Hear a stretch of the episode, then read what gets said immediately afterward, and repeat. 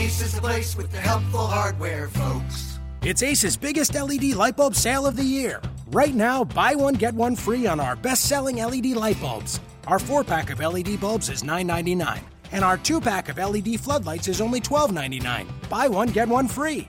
There's no limit on how much you can save, so stock up now. Hurry in. Buy one, get one free on long lasting 10 year LED bulbs now through Monday, only at your neighborhood Ace. See participating stores for details. You are Locked On Magic, your daily podcast on the Orlando Magic, part of the Locked On Podcast Network. Your team every day. And you are indeed locked on Magic. Today is June 20th, 2017. My name is Philip Rossman-Reich. I'm the expert and site editor over at OrlandoMagicDaily.com, and we are T minus two days away from the NBA draft. And to get us set, we have a mega draft preview today. I'm joined by uh, our good friend from Orlando Pinstripe Post, Aaron Goldstone. Aaron, welcome to the show. How, how are you doing this day? Great. I'm great, Phil. Thanks for having me on. I yeah. Really appreciate it. I'm a big fan of your, your podcast. You do a great job covering the Magic. I, I, I appreciate it. Uh, appreciate it a lot. Um, of course, the Magic made a big deal on Tuesday acquiring Disney for their jersey. Uh, big draft day, big draft move there for, for the Magic. Uh, but it is a uh, it is a crazy time in the NBA right now, uh, and the draft seems like it is a second secondary story almost at this point. Um, but we're going to focus on the draft. We're not we're not going to talk a lot about what's going on kind of outside of it, at least as much as we have to. Um, you know, obviously the Sixers have traded into the top pick uh, from the Boston Celtics. What, what are your overall impressions of this dra- of this draft before we start diving into some of the prospects? So we're going to do a quick kind of rundown of the top five or six picks um, as the Magic as the Magic uh, will have a very high pick and, and have very good chance of getting a very good player. Uh, I'm a you know I'm a big fan like everyone else is of the the guys at the top of this draft. Um, you know I watch a lot of college basketball, so I've kind of been you know following them since since October November, and um, you know I think what's pretty cool about this draft is if you look at the top ten or eleven guys that are going to be selected, they're all um, they were all freshmen last year in college. So um, I don't know if you caught it yesterday De'Aaron Fox was kind of doing the ESPN Bristol First Take Sports Center Did you know, car around, and um, he brought up how he's been playing with Jayson Tatum, Lonzo Ball, yada yada yada, Josh Jackson. He's been playing with them since middle school, basically. You know, AAU circuit and high school. So, um, you know, I think that's a pretty cool dynamic. That there's just so much talent, um, young talent. You know, um, but you know, unfortunately, some teams are gonna have to wait a little while on these guys. But you know, that makes it that makes it exciting. I mean, something's got to be exciting for for Magic fans. We're kind of used to this this deal with the lottery um, by now, but but yeah. You know, a lot a lot of people for a long time said that this was the the best draft class since 2003, which I think is going a little far. But at the top of this draft, has there been a draft class this good at the top, say top six, seven, eight picks? You know, how, how how how good is the top, this top six, seven, eight? I mean, I I know I've had people tell me, you know, uh, you know the the ma- you know when the Magic fell to six in the lottery, there were a lot there's a lot of disappointment. But I've been telling everyone that that'll listen.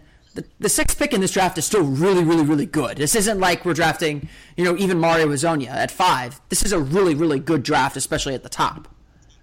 Yeah, I mean, skill position guys, they all, um, you know, relatively can shoot respectively. And I mean, you know, when was the last time you remember uh, a draft where there wasn't uh, a big man, 6'11, 7 foot, um, a traditional big that wasn't projected to be one of the top, you know, five or 10 picks? I mean, really, you get down to, to Markkanen before you get to like a big, a seven footer, um, and even he could shoot. So you kind of see these guys in the mold of where the NBA is heading. You know, skill, um, guards, gadget, swing forwards, whatever you want to call them. Um, and something else kind of interesting is Markelle Fultz, right? How many people have really watched him that much because he played on the West Coast and you know Washington wasn't. And he was injured for a while too. like that. He was banged up. Um, even Lonzo Ball. I mean, I know UCLA is on TV a lot and stuff, but you know, playing in the the Pac-12 conference, and UCLA didn't go on the run in the tournament that people maybe thought they were going to. a lot of these guys just people haven't really watched them. They've heard that they're pretty good, but they really haven't seen a lot of them. So maybe that's you know there's something to that that that mystery, I guess. Yeah, yeah, and of course the draft is, is a game of mystery, and it's interesting you bring up the the center thing, and you're right. There really isn't any centers in, in the top six, seven, eight players. I mean, I guess depending on how you rate Lauri Markkanen, um, but at the same time, there are a lot of centers in the back end, middle of this draft. You know, your Ike Anigbogus, Bam Adebayos, Jarrett Allen, Zach Collins, you know, even John Collins to some extent. Those are pl- he, I think you're absolutely right. The, those are players that I think in previous drafts, maybe five, six years ago, those guys would have been in contention to be among the top players. Uh, and, this draft would have looked really, really good. I, I think the NBA has changed that quickly. Uh, that that a lot of those players and their skills are kind of being downgraded as we enter this draft. Um, before we start diving into some of the individual prospects, I want you to evaluate this statement for me. Um, this is something I've said on the podcast uh, several times already. Uh, is the number six pick, is this pick the Magic are about to take in the draft better than any player they've taken since the rebuild began? Uh, uh, Essentially, is is the player? I'm gonna say. Oh, go, go for it. I, I, am gonna say no, and that's maybe okay. because I was I was more. I'm probably the wrong person to ask because I was more of a Victor Oladipo okay. fan than than most. Um, you know, early on with Oladipo, it was brutal, but he was being played just out of position. I mean, let's call mm-hmm. it, you know, what it was. He wasn't a point guard. You saw progression every year, and I think by his third year, um, I liked where his career trajectory was was going. Um, you know, I don't know if they'll take a player that will be as steady as Victor Oladipo, but they'll probably take a player at six that has a, a chance to be, you know, have a higher ceiling. I guess is what they okay. would say. You know, okay, um, hit or miss, I guess. Okay. I don't know. What do you think? Uh, you know, I, I think that the player of the Magic will take it six. They would have taken it two when they drafted Oladipo. They would have taken it four when they drafted Aaron Gordon. And they would have taken five when they drafted Mario Hezonja. I think that the kind of player they're about to get in this draft is the player that Rob Hennigan was waiting three years for, essentially, and never got. Never really had the chance to draft. I mean, if I think if Rob Hennigan would have had the chance to draft the player that that Jeff Weltman's going to get to draft, then you know the the whole complexion of Magic history or the last four years changes. that, that's that's my opinion. That's you know, and I've said I'm kind of lower on the draft. I don't think there's that transcendent talent to put it in the class, put it in like the 2003 range because in 2003 there were three or four transcendent talents in that draft. But right, but still, these are the kind of players the Magic were, were praying for in the draft for several years and just could not get. Yeah, and I think Weltman and Hammond, I, think they would probably agree with you more than me because I mean, you kind of heard them yesterday say that they can make an argument um, that the guy that the Magic are going to get at six, you know, could be someone that was picked at one. So in their eyes, one six, there's very little difference there. They they they sound like they like the top of this draft um, as well. So yeah, yeah, I'm not willing to go that far, but uh, but good, but good on them right. for, for, for selling for selling that. Uh, let's let's run through these first six seven picks. Uh, as, as as we kind of break down what's what's going what could happen on Thursday and talk a little bit about the prospects as well. Um, first pick, it's going to be Markelle Fultz. Uh, but what did you think of Boston's decision to trade the trade down to three and bring in some more assets? So was that something that surprised you, or, or what was your general reaction to, to the trade to, to kind of kick off this crazy draft week we were having? Um, you know, right away, you know, I thought it was was pretty poor. I mean, you never want to, you know, truly judge something until you see it play out. You know, if they're able to now Boston flip number three for a win right away, you know, Jimmy Butler or, or you know whoever, um, Paul George, then then okay. But if they're just going to take another guy at three and keep collecting assets. Um, you know, I think they probably should have just gone with with Fultz. I mean, not only is he clearly, I think, in a tier separate than everyone else in this draft, but you're getting the best player and you're getting something that kind of makes sense for their roster. You know, with Thomas and Bradley hitting free agency next year, um, you know, he's a guard that would have given them more insurance where they are not going to have to maybe now overpay for Isaiah Thomas or something like that. So it's just something that I don't really understand now, but there may be a bigger picture down the road. I didn't I didn't like it um, at first. I, I, told you, you know, I was talking to you before we got on here. I was on uh, vacation last week.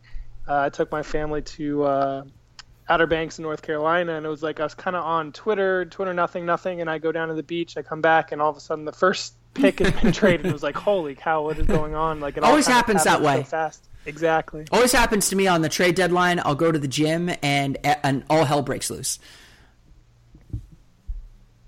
Yep, that seems like that's uh, that's kind of what happens. It's like they're they're watching us refresh, refresh, and as soon as we step away, you know, uh, something goes down. Yeah, uh, certainly it, it, it definitely feels like Boston's in a position where they've got to start cashing in some of these chips. Their time to strike, I think, is now.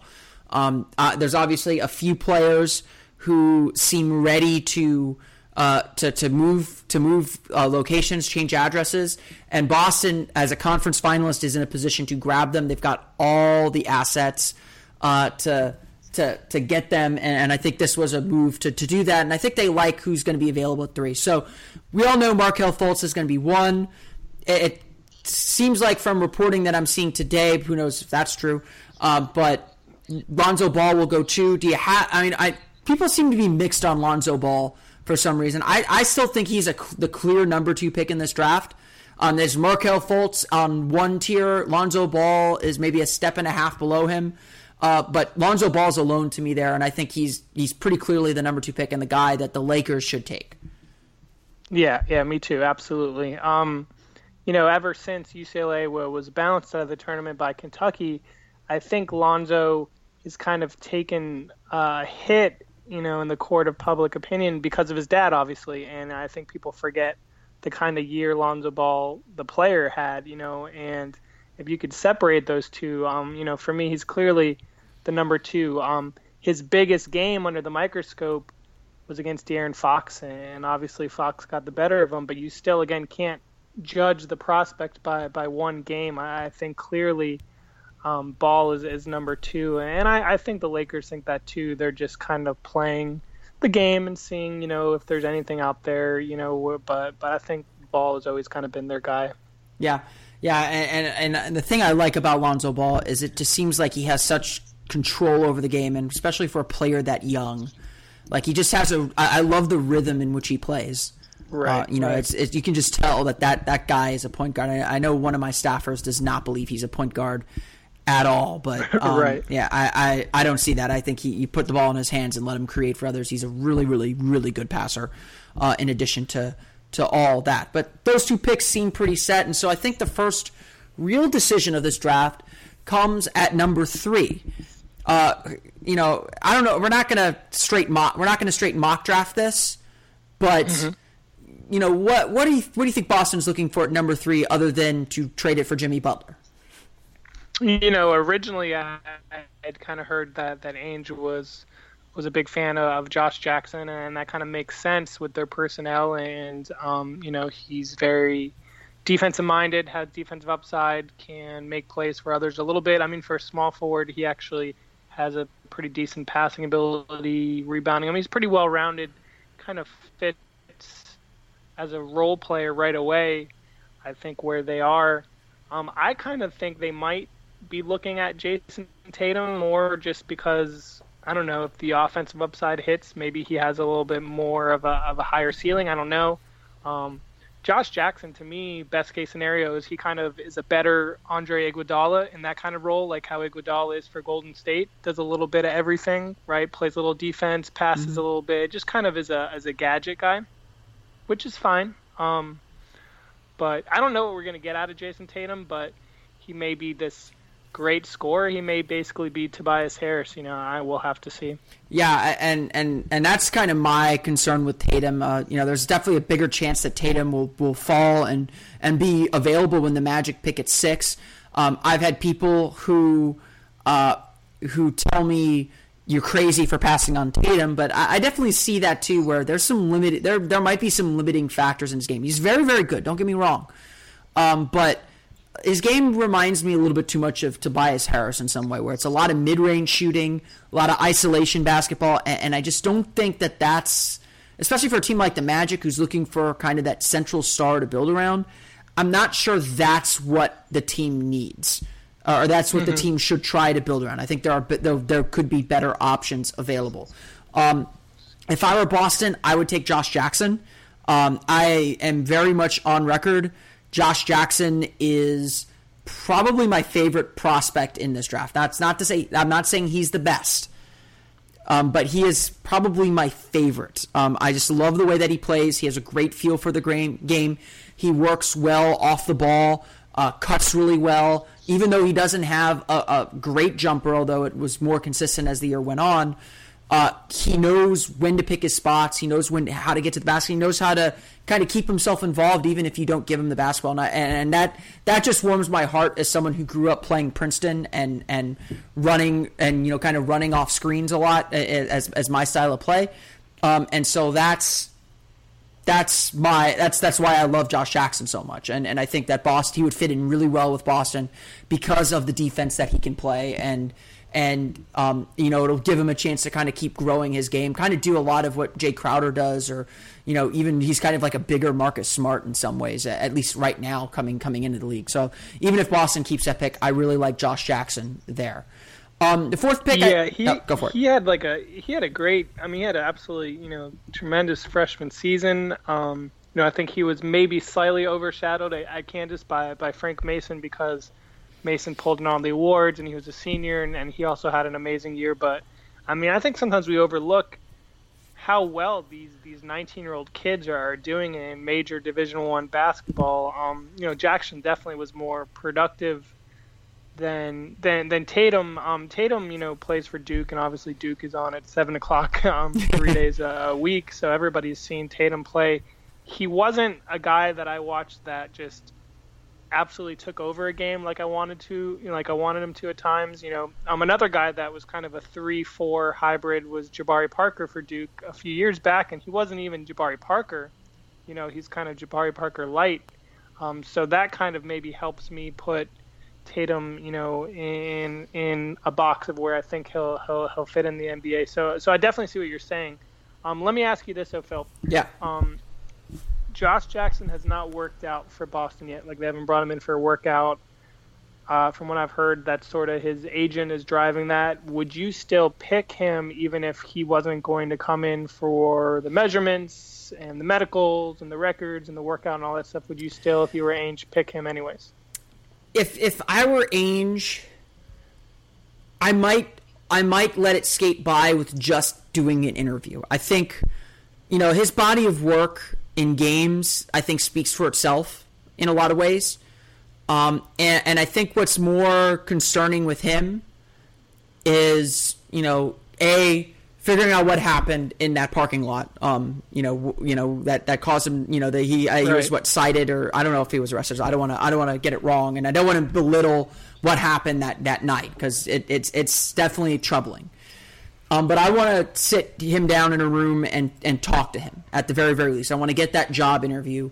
Uh, that that is probably the most important part of this process. The measurements, you know, I trust the measurements that, that you might be able to get, you know, like on Draft Express, and and and you know, again, right. you, you can see him play and you can kind of see his game. I like him enough that I'm willing to do it without the workout, but with a pick this high, I do want to get him in that interview room, and I do want to talk to him face to face before making that final decision. But at the end of the day, with all the other players available to me as, the Celtics and, and, what my needs are, I'm person, and we'll talk about him in a little bit. I'm personally a little bit lower on Jonathan Isaac than a lot of other people. I would be making this pick between Josh Jackson and Jonathan Isaac because if I'm Boston, I need someone that can do something for me now. And at the very least, Jackson and Isaac are the two best defenders, and they can do something for you now. And Isaac's got the potential right. that if you take him at three, everyone will say, "Oh, that's a little bit of a reach," but you know he probably does have the third best, most potential in this league if you're if you're going to play that game or in this draft if you're going to play that game. So, uh, I, I, would probably still take Jackson at the end of the day. Fair enough. Fair enough. Um, let's move on to pick number four. That is the Phoenix Suns, and I think this is probably the point where the draft makes its first big pivot Um, you know, usually you see in a draft there are, um, you know, maybe one or two picks very early on that, that kind of sets in motion the order for the rest of the draft and who's going to be available. And especially for the Magic picking at six, because I think we both agree who might go five. But at four, things could really, really change. What What is your sense on on who Phoenix should pick? Uh, I honestly have no idea. Um, you know, I mean, I guess if there was a situation where Boston went Tatum over Jackson, then Jackson's right there for the Suns to scoop up at four. And, you know, that's a team that could score the basketball but can't defend anybody. So he would be mm-hmm. pretty perfect for them. And you could flip flop those guys. If Boston picked Jackson, then I could see them picking Tatum. It's not as good of a fit because they already have scores, and that's really all Tatum is going to you know give you. Um, they've already got T.J. Warren there at the wing to score, obviously Booker to score. So I don't know. You know, if let's just say the Celtics pick Jackson, I really think the Suns in their best interest would maybe go Jonathan Isaac. Um, that's what I see a lot on Twitter, and you hear the whispers, and I, I think they they may have promised, or you know how those promises go, but have talked to Isaac where where maybe you know he's their guy. So so I don't know.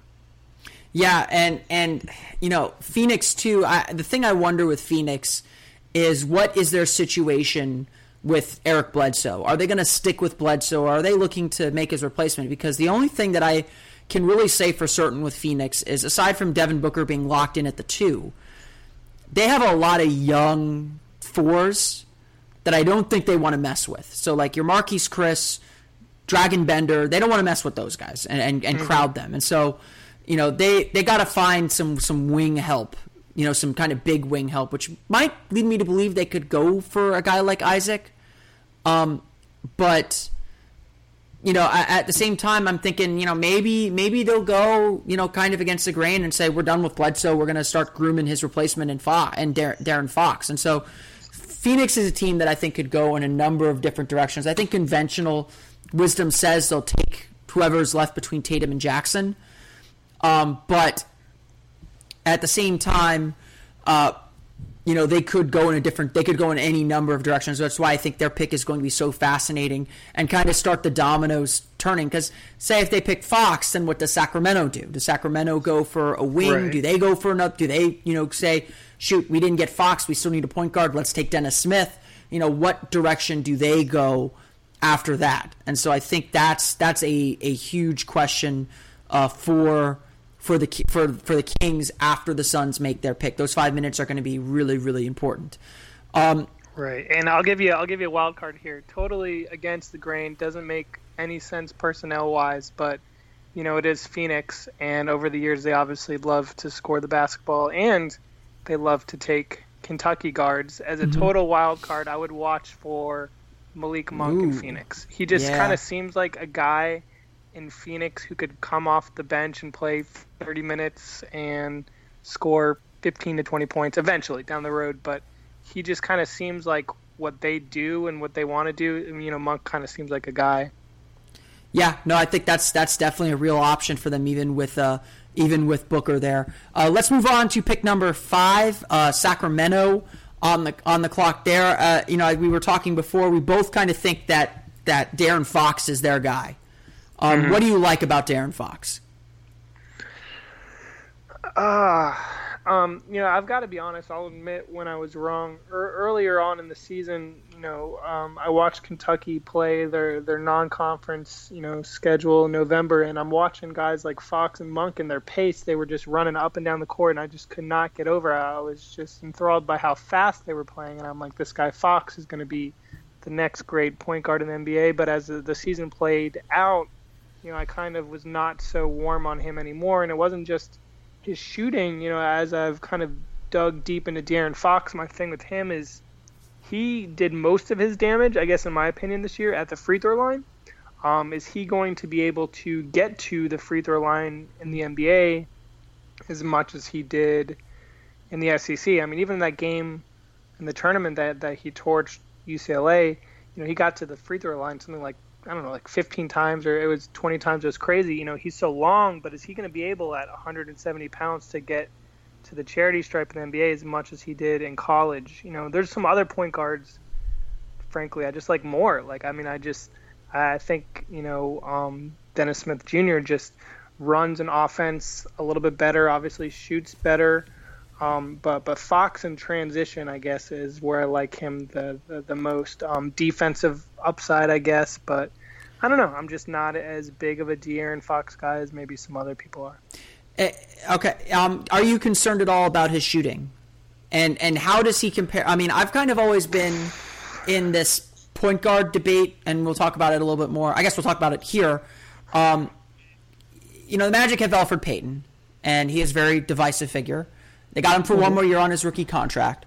And I've always kind of told people I'm not as high in De'Aaron Fox too, but De'Aaron Fox is kind of the point where I'm like, maybe I'll stick with Elfrid Payton one more year. Now I have Dennis mm-hmm. Smith ranked ahead of De'Aaron Fox, but because Dar- Dar- to me, De'Aaron Fox is kind of what we all want Elfrid Payton to be, or at least how he played in college is what we all want Elfrid Payton to be. How do you how do you make that comparison between Fox and Payton? Uh, is there a comparison to make there? And should the Magic be worried? Should Fox fall to them at six about about that? I mean, I, I see I see why everybody makes that comparison. I mean, they're similar.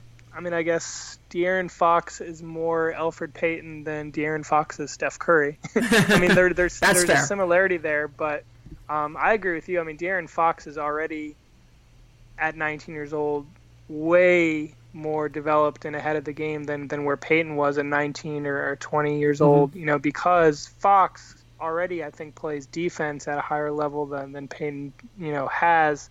I think that's been the most frustrating thing for me with Payton is I think everybody knew he was going to struggle to shoot the basketball, but I don't think I anticipated that he would struggle this much in year three as he has, you know, defending the basketball. You know, he's athletic, he's long, Payton. You know, why is he struggling still three years in to defend the pick and roll and that kind of stuff? So if he can't shoot and he's not stopping, you know, the other team's point guard, um, you know, that that's where I think that's why he's so d- divisive. Um, Fox is a little bit higher upside guy for me, but but there's some other point guards I just like a little bit more.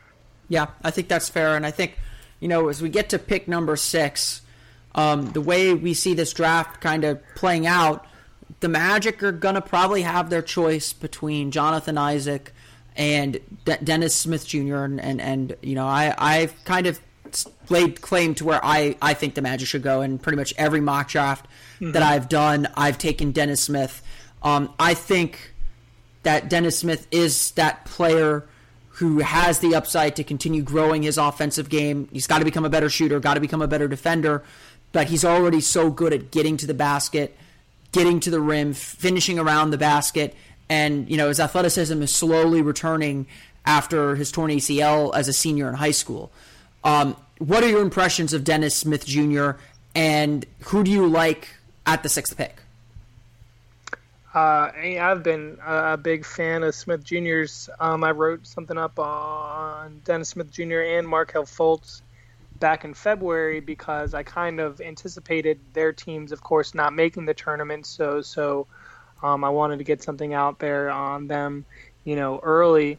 You know, Smith Jr. for me is a guy that I think in five or ten years people could look back on and be like, how is he the, the third point guard or the fourth point guard taken And in this draft? He might end up being, you know, right up there, you know, with with any of them. Um, in high school, you know, he was ranked higher than Lonzo Ball. You know, he was ranked ahead of De'Aaron Fox. I mean, he's been a top prospect in this age group um, for a while. He just had that devastating um, injury that he still, you know, bouncing back from that, that knee injury um, in high school. Um, my, my my thing with with Smith Jr. is NC State wasn't very good, right? They had this weird thing happen with their head coach where he was fired and then he was brought back and he was allowed to coach the rest of the year, and it was just really dysfunctional. So I think he actually had an amazing year considering those crazy circumstances and I actually do like his shooting. I just think he has a shot selection problem. And you know, if he's coached up a little bit, and we can. But how much and how much of that is him having to be everything? I mean, what was his usage rate last year? Like twenty seven something percent. Like to, to me, when I looked at his stat profile, he had like a 53% effective field goal percentage on a 27% usage rate. That is just incredible efficiency. Put some decent players around him. If he can step his game up to the NBA level, if he can compete at all at the NBA level, he's going to be fine. He's going to be very good, in fact, if, if he can maintain that production at the next level um, eventually. It's, it's probably not going to happen immediately, but eventually. Yeah, I couldn't agree more. I think um, at that spot, I mean, I think you and I think he's A, the best player available at that spot, but B, he also makes sense on the roster. You know, I want the Magic to take who they think is the best player because I don't want them to think that anybody has some sort of defined role on the roster. And and Hammond and Weltman probably don't, you know, think that because they're they're new. But you know, not only is he the best player, but he also kind of makes sense depth wise because Elfrid Payton's moving into restricted free agency next year. If Smith Jr. was there, that gives the Magic all the leverage and all the bargaining power that okay, you know, Payton can take a little bit less money and stay, or if he wants a lot of money, he can he can go. But but having him on the roster, Smith Jr. would, would help out a lot, not only as being an upside guy, but also as someone that could protect them if Payton, you know, should leave in a year or something. Yeah, and, and I actually think Smith is a player who can play the two a little bit. Um, if you end up with Payton for a little while, um, you know, if, if you need to shift Evan Fournier or Terrence Ross to the three, I think Dennis mm-hmm. Smith can play some two as well and in short stretches, probably not as a starter, but I think that you can find a way to get him on the floor uh, and kind of let him go through through some growing pains and, and, some mistakes, even if you end up not trading Elfrid Payton. Um, Jonathan Isaac's the other guy that I think the Magic could take here. A lot of people seem to believe that that is who the Magic will take. I'm beginning to to lean in that direction too, even though I would take Smith. Um, the reason being, John Hammond keeps saying, you know, we like versatility, we like length. Jeff Weltman's repeated that. What do you what do you see in Jonathan Isaac? Because to me, he is one of the biggest boomer busts in this draft. He's either going to be really good or he's going to struggle. Oh, I, as soon as they, they hired Hammond, uh, I knew this was going to happen with, with Isaac because the Bucks, you know, they drafted famously they drafted Giannis, and so now Hammond is this guy that loves all these freakishly long people. And you know they drafted Thon Maker, and, and so so I get it. Um, but I don't know. Like I like Jonathan Isaac's defensive upside as much as anyone that is going to be drafted Thursday night, but I just don't like him that much on the Magic. Like I, I think I could separate the two. I would love Jonathan Isaac on Minnesota, you know, or on Phoenix or in somewhere where he could really be like the guy defensively. Um, you know, Minnesota, you slide him right there in between Karl-Anthony Towns and, and Andrew Wiggins, and I think they really have something there. You know, you slide, even like you said, if Boston reached, if they slide Isaac in between Jaylen Brown or Jae Crowder and Al Horford or something like that, you know, somewhere where he can get some open shots but not have to be the man and just play defense, I think he could really thrive. I just don't see the fit on Orlando's roster because what does he do? He's gonna play defense. He's gonna get a little bit of offense. I mean, he to me it seems like he's is he too good redundant. He's too redundant with Aaron Gordon already on the roster. Are we gonna go through this thing again with is he a three or is he a four? Is Gordon a three or a four? Like, can those guys coexist? Um, that's my thing with with Jonathan Isaac. He's not for me an alpha enough. And I know some uh-huh. people don't like that term, but Dennis Smith Jr. could bust, right? He could totally oh, yeah. be. Any of these players can but, bust. but if he hits his ceiling, that's what the Magic need more, I guess, in my opinion, what he could hit on. You know, if Jonathan Isaac hits, that's great, but we also already have Aaron Gordon who kind of does some similar things. So. Yeah, and I think that's my. I mean, among my many concerns with Isaac, it's going to take a few years for Isaac to get to get to where he his potential is. Um, he's just so raw at this point. Um, and I think that the Magic are in a position where they want to make the playoffs sooner than later. I mean, it's been five years since they made their last playoff spot. It's a kind of new management group, but they're not looking to tear everything down and restart. They want to kind of pivot. They're trying to pivot a little bit, and, and I think that that means you know, they want a player who's going to grow and, and, still have some high upside, but can contribute a little bit more consistently now. And on top of all this, You got Aaron Gordon in the final year of his rookie deal. They, I, I think the Magic are still invested enough in Aaron Gordon to to say we need to see what he can be. We need to see who he is still. Um, and some of it is okay. Of course, they should have figured that out by now. It's been three years, but you know now is the time they need to let him go. And you know, I think that you got to give him the chance to breathe. Last year, they didn't give him that chance to breathe because they had him at the three. They, they kind of changed everything up on him. And so I think bringing in a player who collides with him, who runs into him like, like Isaac does, even though they're versatile and they can switch, unless Gordon becomes a knockdown three point shooter or Isaac becomes a knockdown three point shooter, I, don't think it's going to work long term, the two of them together. And, and I don't think the Magic are in a position where they're ready to trade Aaron Gordon quite yet. And I know that Weltman said yesterday on Monday that they don't want to be picking for fit yet. And I agree with that. They need to take the best player available. But they need to have some consideration for the guy, or at least for whoever they think is the future of this team.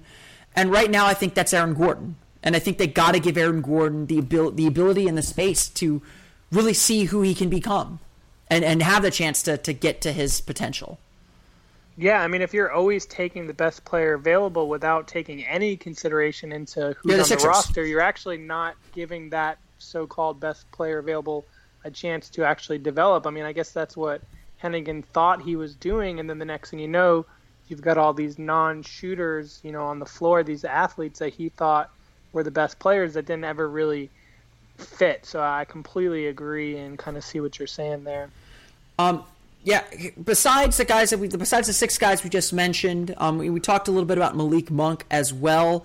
Um, who who else do you look? Who else are you looking at? Is there someone else that that you really like in this kind of area of the draft that the Magic might take a reach on and pick, or might be willing to try and trade up to get a second top ten pick to get?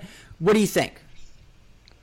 Um, not not really. I mean, honestly, I, I think that's that that's the the rundown there. I think they're just going to catch you know whoever is is not drafted in the first five spots. I think they have their their six or seven guys, and when you start looking at Monk or, or Markkanen, I think you're you're starting to to really reach you know a, a little bit. Um, let me kind of try to put to bed what we were just talking about you know, with Dennis Smith Jr., my, my deciding thing with him is is when I watched his film against Duke. You know, he had this absolutely amazing game at Cameron Indoor Stadium. He had a couple just unbelievable performances against Miami. His his best games, I think, were more impressive than Jonathan Isaac's best games. I mean, both these mm-hmm. guys are 19, so they're going to have duds. You know, Dennis Smith Jr. had some terrible games. You know, he was inconsistent, but when he was at his best, even amidst all that dysfunction and all that stuff,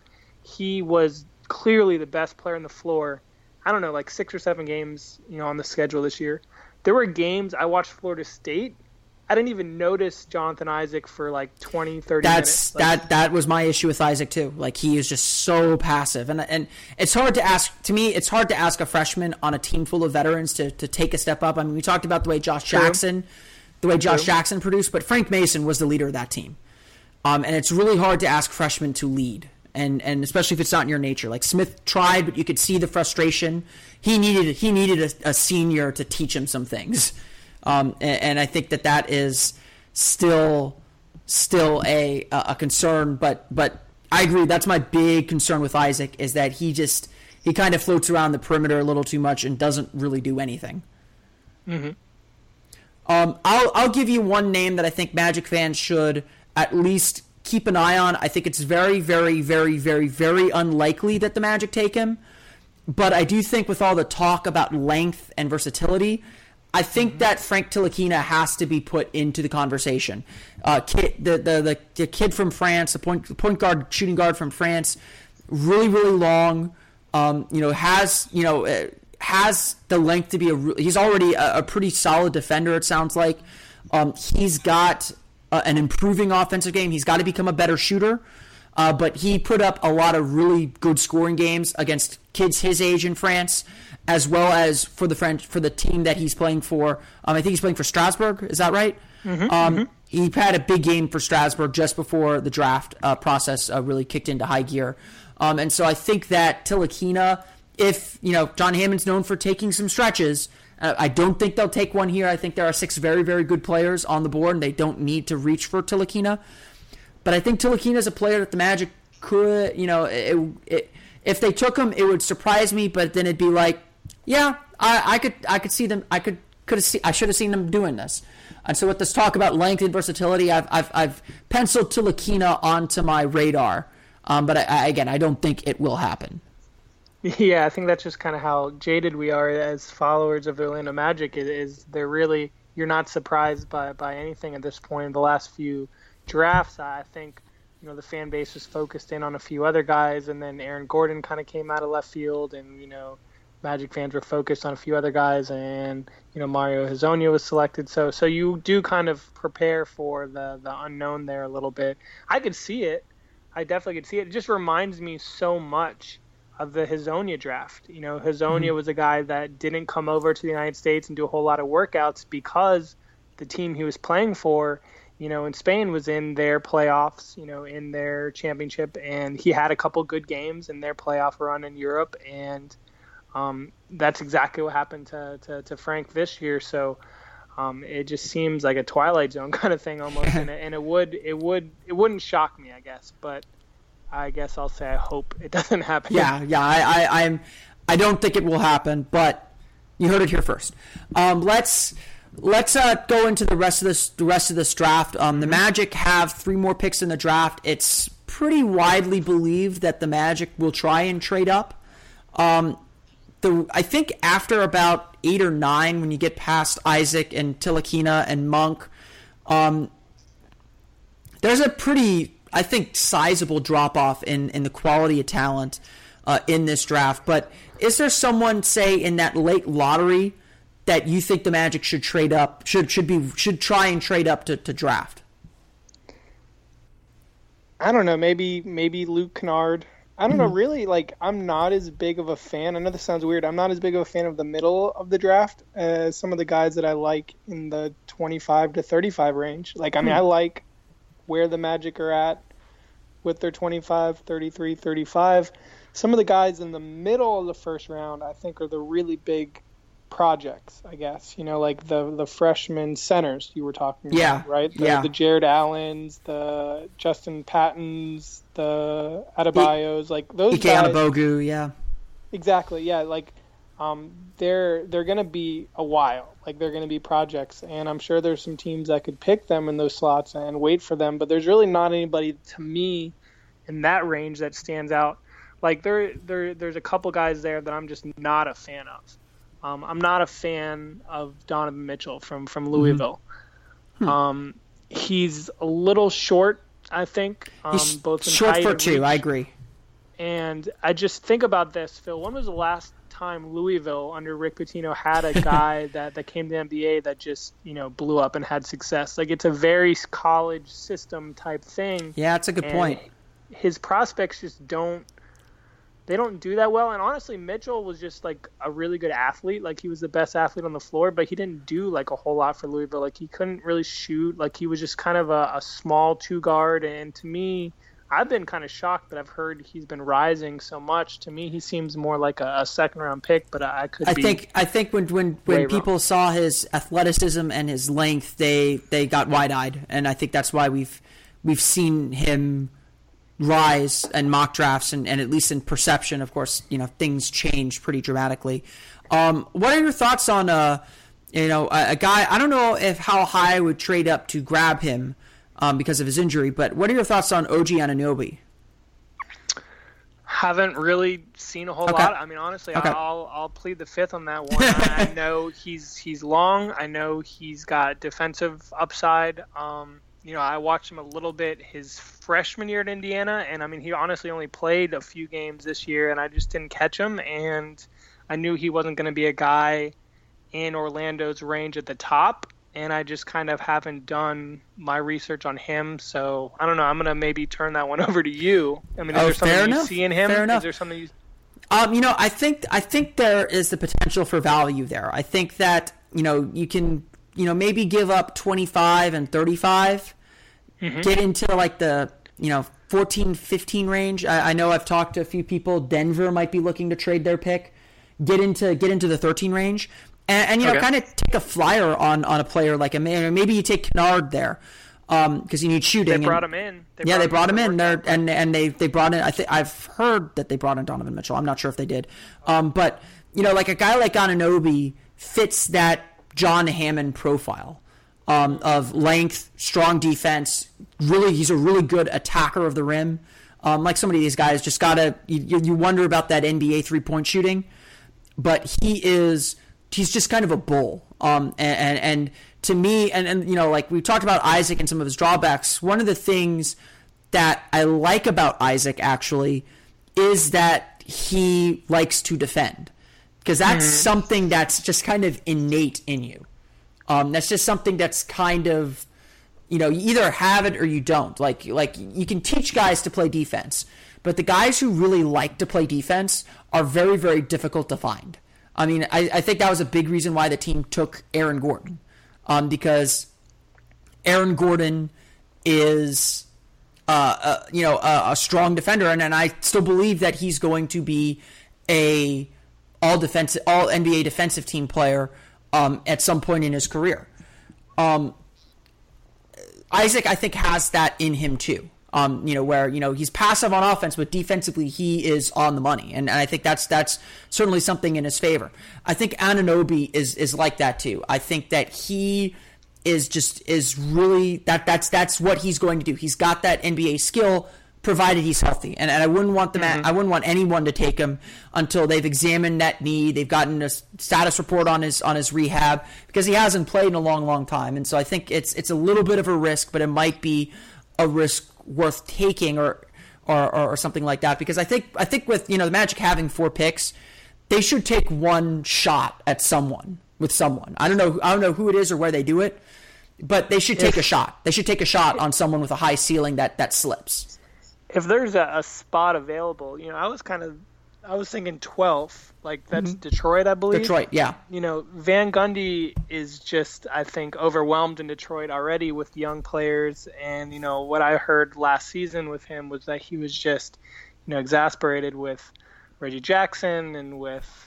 Um, who's the the rookie last year? Ellenson and, and Drummond, Yeah. and you know he's got all these. Stanley Johnson was in and out of the rotation. Exactly. Um, so the last thing he probably wants to bring in is, is another 19 or 20 year old. So so the 12th pick, which I already saw was rumored to be already being shopped, you know, a couple weeks ago. That might be a, a spot where where Orlando could jump in.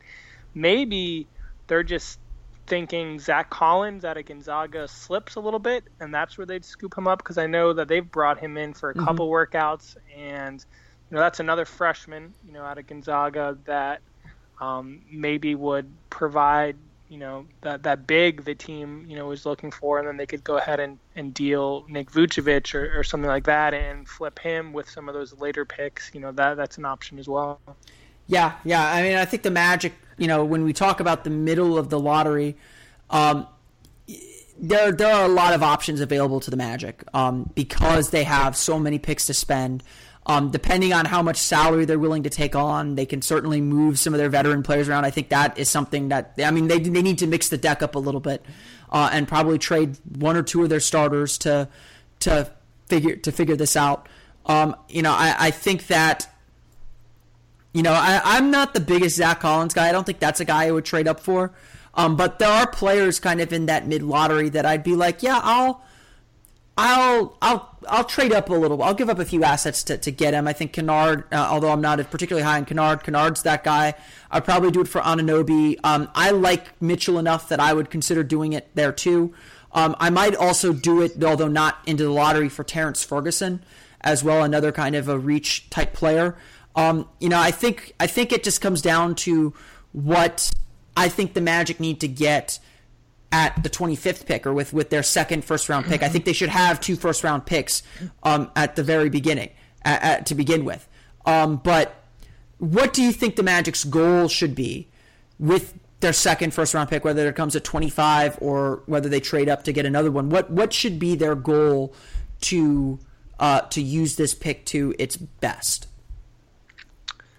Um, probably somebody that could score, shoot, score. Um, you know, I, you could go any, you could go any direction here because they were bottom third of the league in defense, bottom third of the league in offense. But I can understand. I'm with you. You know, I watch a lot of Duke basketball. I'm not a huge Luke Kennard guy. I just think for the shooting and scoring he's going to provide, I just don't know how he's going to be able to stay on the floor because I just don't see him being able to to guard and defend anyone um, or even be able to get his shot off. Probably there's probably going to be a lot of struggles for Kennard his first few years, similar to what Magic fans saw with JJ Redick, in the sense that Duke does a really really good job hiding some of Yeah. their offensive talent in team defensive schemes that you just can't get away with in the NBA. So it's going to be a, a big time learning curve defensively, you know, for, for Kennard.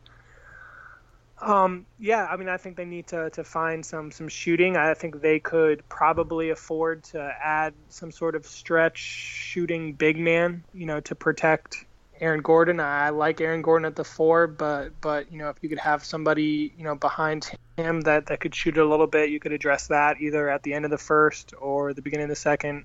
You know, it just kind of depends on, how the draft plays out and you know who's who's falling and that kind of stuff. Yeah, you know, in, in the Locked On NBA mock draft, I took DJ Wilson with the 25th pick. What, what do you think of him? Does he does he fit that mold? He's not quite a stretch four, um, but he's good perimeter defender, good length, showed some increased offensive skills. You know, seems like you know he's, he was a junior, he was a redshirt sophomore last year. Um, so he's kind of closer to a ceiling than others. But uh, you know, I, I thought that he, you know, I wasn't enamored with that pick that I made. Um, but I certainly felt like it was a guy who could come in and contribute immediately. Because with, with the 25th pick, what I'm looking for um, is someone who will come in and play a role immediately. I want someone who's going to come off my bench and contribute immediately. Or at least with two of these final three picks, that's what I want. Um, and, and So- so I think Wilson can do that. So it sounds like you're talking about Semi, right? I would if Semi if Semi Ojeleye is available at 25, I am jumping. I'm doing. You know, I might trade up a little bit. I might trade up to like 17, 18 to get Semi Ojeleye. I mean, he sounds like exactly what Orlando and this roster needs. Um, somebody that can play both on offense and defense. I mean, he's one of the the true two way players in this draft, um, with a body already, you know, ready to to compete against NBA, you know, grown men. When a lot of these guys are still 19 and 20 years old. You know, he's a, a, fourth year junior because he had that, that transfer year. So I mean, he's ready to go. You know, maybe not the the ceiling and upside of some other guys, but he's ready to go from day one. And I think that's probably exactly what the Magic need with with, uh, with that second pick. Yeah, and, and I think I think I mean I I in the uh, I did a mock draft today um, for the Boston Globe, and Semi Ojeleye was available at 25, and I was just like Dennis Smith and Semi Ojeleye, A plus draft. I'm going home. Yeah, Um, that would be that would be option number one. That would be ideal. Who who else? You know, as we as we get closer to the end here, who who else do you like in that second round range for the Magic? I know you've done some work on this for Orlando Pinstripe Post, but who do you like? Who do you like that Magic can take with 33 and 35 if, if they stay there? Yeah, I've that's actually honestly most of the. I mean, it's not. I say work. It's not work. It's, it's like a little hobby of mine. But that's most of the the research that I've done is on some of these guys in the 20 to, to 40 range because obviously the Magic have three picks for now there. But also that's just kind of for me kind of fun to find guys in that range that like last year I was a huge Brogdon guy and I was you know hoping that the mm-hmm. Magic could use one of their their second round picks on him and, and he happened to go right before Orlando you know selected but there's a couple of guys this year that I like just as much um, you and I have already talked about one of them um, on Twitter Twitter back and forth is uh, Derrick White the guard Yeah. from uh, Colorado Huge fan of his game. yeah, I mean he's another one uh, like Semi. You know, he's a veteran. You know, compared to the other prospects in this draft. So he's I think 21, 22, and uh, he'd be more along the lines of somebody that could play right away. You know, he could come off the bench, play the one, play the two, and I mean he's exactly what the Magic need as far as being able to shoot, be able to score. Um, make plays for others. I happened to see him. I went to the NIT game that, that UCF played Colorado, and he was just he was unbelievable. You know, he was just scoring from from everywhere, and um, I like him a lot. Yeah, um, you know, I, I think White is is a really, really, really good, um, really good prospect. Uh, you know, ready to come in immediately. Uh, some people wonder if he can be a point guard in the NBA, but you know, I think what I think generally when people talk about draft prospects, everyone talks about them like they're all going to become stars. When you're picking at 25 and 33 and 35, Yeah. you're just looking for a functioning NBA player. Like I, I even say this about some of the guys at the top. You know, you can't say a draft is a failure if you get a solid NBA player. Like, yeah, the Magic, you know, could have drafted someone else, you know, but they took Aaron Gordon. Aaron Gordon is a starter quality player in this league. They they took Elfrid Payton. You know, they gave up a, a little bit to get him, but Payton at the very least is a bench player in, in the NBA. He has a role to play in this league. Um, and, and so, especially with these later picks, you're not looking for someone who's perfect. You're looking for someone that can fill a role. And so, you know, I've gotten into some. I don't know how you feel about this player. We'll talk about him just a little bit, but uh, you know, I've gotten into some back and forth with like Florida State fans about Dwayne Bacon, and, and I the the question I constantly ask them is, what does Dwayne Bacon do when he doesn't have the basketball? Because he is not a primary scorer at the NBA level. No, and, and I mean he wasn't even like an efficient scorer Exactly. at the the college level. So, I mean he he probably will get drafted by someone in the second round. There's just there's so many guys that that I like um, a little bit more, and I think that's probably what you were saying in the beginning of the show.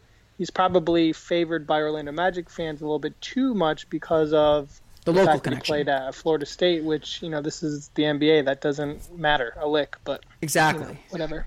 Exactly. You know, maybe you throw him a bone and, and play him in Lakeland because apparently he's from Lakeland, and, and that that would be nice. But Okay. Um, but yeah, I, it's I'm not. I'm not on, you know, like I'm not on board with that. You need to find someone who can can play a role in the league. Um, are there any other players that, that, that you really like for, for one of those second round picks? Are there any of the international players that, that you like that the Magic can maybe do a draft and stash with?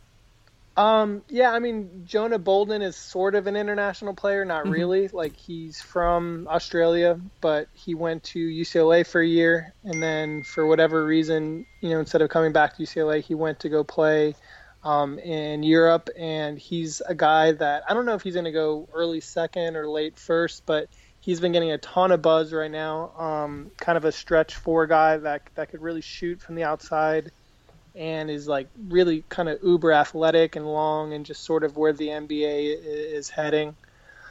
Um, I've got two guys, if you don't mind, that. Oh, go for it. um, And That's I, what and we're I here think for. Magic fans will, will like this one. So, you know, if they want to see somebody on the Magic that played in the state of Florida collegiately, I really like the possibility of Devin Robinson. You know, maybe Mm-hmm. he's not a Nole, he's a Gator, but um, this is a guy that had one of the most ridiculous reaches and wingspans for a small forward that I can remember. I mean, this guy is longer than some of the centers that are going to be drafted in this draft. Um, and he can shoot a little bit. I think he was like 41% from three.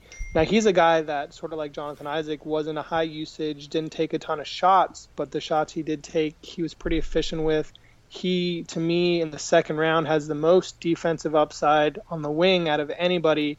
I would burn a second round pick on Robinson, you know, in a heartbeat. Um, not a first, but but a second. You know, obviously there's a lot less risk there. Um, and the other guy is Monte Morris. He's kind of a tiny Yeah. point guard no, I, Iowa I. I like but him a lot too. I'm just in love with the fact that I mean it's it's absurd. He he's a four year starter for one of the best offenses in the country the last four years. I think he had 168 turnovers in his career in like 130 games. Like I mean less than two for a career. Like as a point guard that started from day one, it's just like it's insane. He had the best assist to turnover ratio in the country for like two years straight. So that's a guy when you say, "Is there anything you could do for me?" Well, he can come in right away and be a guy in practice that could push the backup point guard. And I would have no problem, you know, if there was an injury, playing Monte Morris right away in his rookie year as a backup point guard because he's going to run the offense. He's not going to turn the ball over. He's somebody that I would absolutely target in the second round. Um, you know, I, I like him as a backup point guard more than C.J. Watson or DJ Augustin or something like that. So, um, I agree with you. You know, you look for somebody that could do maybe one thing. Is there one thing in the second round? Do you have an NBA skill? Can you rebound? Can you block mm-hmm. shots? Can you do something that will a help you make the team because second round you know picks aren't guaranteed. And after that, is there something in practice every day that you can do, or if there's an injury, is there one random night on the season that you can help us win a game? Those are the kind of guys you you want to look at in the second round. And, and you notice we're talking a lot when we're talking about these second round players about guys who are upperclassmen. They they, they right. played a few years in college and their skills are really really defined and, and they know what they're good at. Uh, one more guy that I haven't done a lot of research into him. I wonder if you have. Uh, Wesley Iwundu of Kansas State. Do mm-hmm. you know Do you know anything about him? Um, long, really athletic, kind of a. I guess I could see him as maybe a shooting guard, maybe a small forward, just you know somewhere the wing is the wing. But um, someone at Kansas State that was pretty efficient. Um, wasn't a guy that took a ton of shots, but was sort of, you know, clearly in the NBA would be uh, an off the bench role player.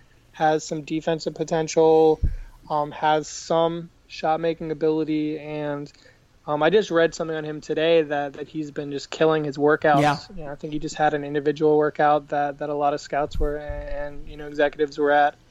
And uh, I don't know, he's probably going to be someone at the end of the first, beginning of the second um, that, that that will help somebody for sure. Yeah. Well, um, I think we need to close up shop here. I think we covered mm-hmm. the draft kind of up and down pretty well. Um, last question that I got to ask you. Um, aside from Dwight Howard getting traded to the Charlotte Charlotte Bobcats tonight, um, where the Orlando Magic are sitting right now with these four picks. You know, how do you assess what the Magic can accomplish on Thursday? Like, uh, like, like, you know, how confident or how optimistic do you feel that the Magic will, you know, kind of deliver something, or, or not deliver something, but you know, be able to to bring in the kind of players that they need to to, to prepare for next season. Right. Well, I mean, I think there there's a good chance that they're going to at least bring in one, maybe two guys that are going to be able to help right away. Um, I'm sure you caught that that um, Weltman said he wasn't, if he had his choice, planning on using all four. You know, because that wouldn't be ideal. But you know, if you could bring in three guys and one of them sort of shuttles back and forth between Lakeland and Orlando, or even one of them you stash, and you and you come away in this draft with two guys that could break the opening night rotation. I think that in itself, you know, is going to be a win. You know, um, let's face it, this team has won like what, like hundred games in the last three years. So Oof, I wish they won. I wish be, they won hundred games in the last three years. yeah, less than that. So I mean, there, there's not going to be some massive accomplishment to bring in two guys that should be able to hopefully break the rotation. You know, my my dad asked me yesterday, who do you think? You know, what do you think the the, the Magic are going to do? And honestly, I don't know because mm-hmm. Hammond, Weltman, they're brand new. You know, they're already a little bit behind the game as far as you know, Matt Lloyd was running the show there for a little while, the workouts, and um, you know they're just playing catch up. So I don't really know what to expect. You know, I, I have confidence that they're going to make the best picks and, and pick the, the best players in, and there. But like you know, what I'm saying like Hennigan, we kind of after three years got the idea. Like he liked power forwards for some reason. He picked a lot of those. he liked um, athletes, you know, and he kind of just thought the Magic and their coaching staff could make them into shooters and offensive players, and sometimes that didn't, you know, work out. But with our two new lead dogs, you know, so to speak, you know, I don't know, I, I don't know what to expect, and um, that's a little exciting, and then that's a little nerve wracking at the same time. but uh, I think they'll be able to come away with at least hopefully two guys that, that can make the, the the opening night rotation, the eight man, nine man rotation, whatever you want to call it. Yeah, and I think the Magic are in a very good spot where they can do a lot of things uh, on draft night. They have the ability to, you know, they got, you know, they could fish around, see what their see what their players can get, but they can make a lot of moves in the draft, and I think they can get the guys that they want and get guys that will, like you said, contribute next year. And I think that is incredibly, incredibly important for this team, considering where they are at right now, coming off this 29 win season. You know, trying to to build themselves back up. Uh, Aaron, I've, I've held you here for a little bit longer than, than I hoped for, but I hope that gave everyone a, a good look at the NBA draft as we are now two days away or so from the NBA draft actually happening. By the time this listens, it will be one day away from the NBA draft by the time this publishes. Um, but Aaron, uh, let everyone know where they can find you on Twitter as well as online generally. Uh, yeah, sure. So uh, my Twitter handle is at Goldstone Aaron, and um, you know I'm a contributing writer for Orlando Pinstripe Post. I've been there for about a year now. Um, so uh, if you want to check out some of the stuff I've done on there, um, I have two pieces, diamond in the rough type pieces of exactly what we talked about, late first, early second round prospects, both in the back court and front court.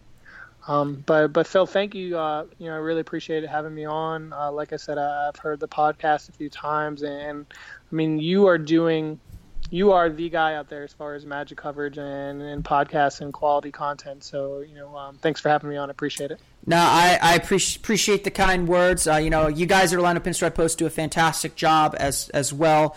Uh, and you know, we're all just we're all just excited to finally get this draft over with and see what happens um, because it's it's it, this is this is to me this is really really the time that I get excited about every year. Um, I have no clue what direction the Magic are going to go, and we're finally going to get that first domino to fall, and and and everything will become much much much clearer. But it's an exciting time. I mean, as we're recording this, Dwight Howard just got traded to the Charlotte Hornets, um, and, and I'm sure by the time this comes out, something else will happen because the NBA is a crazy, crazy place. Aaron, I thought you were joking about that. You're you're serious. No, I'm serious. right now. I'm serious. And Mark wow. Spears, Mark Spears tweeted Charlotte Bobcats. I mean, I when you have TweetDeck up while you're recording, you know, crazy things happen. Um, Aaron, thanks for coming on the show. You can of course follow the podcast on Twitter at Locked On Magic, as well as like us on Facebook at Locked On Magic. You can follow me on Twitter at OMagicDaily. Daily. And for the latest on the Orlando Magic, be sure to check out OrlandoMagicDaily.com, as well as like us on Facebook at Orlando Magic Daily. One more episode to go before the NBA draft. We'll be back tomorrow for another episode of Locked On Magic. For Aaron Goldstone, this has been Philip Rossman-Reich of Locked On Magic and Orlando Magic Daily. We will see you all tomorrow on another episode of Locked On Magic. You are Locked On Magic, your daily Orlando Magic podcast, part of the Locked On Podcast Network. Your team every day.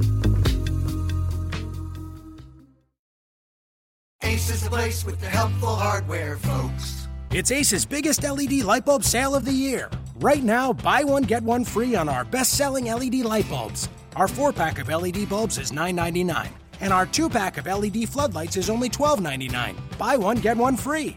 There's no limit on how much you can save, so stock up now. Hurry in. Buy one, get one free on long lasting 10 year LED bulbs now through Monday, only at your neighborhood Ace. See participating stores for details.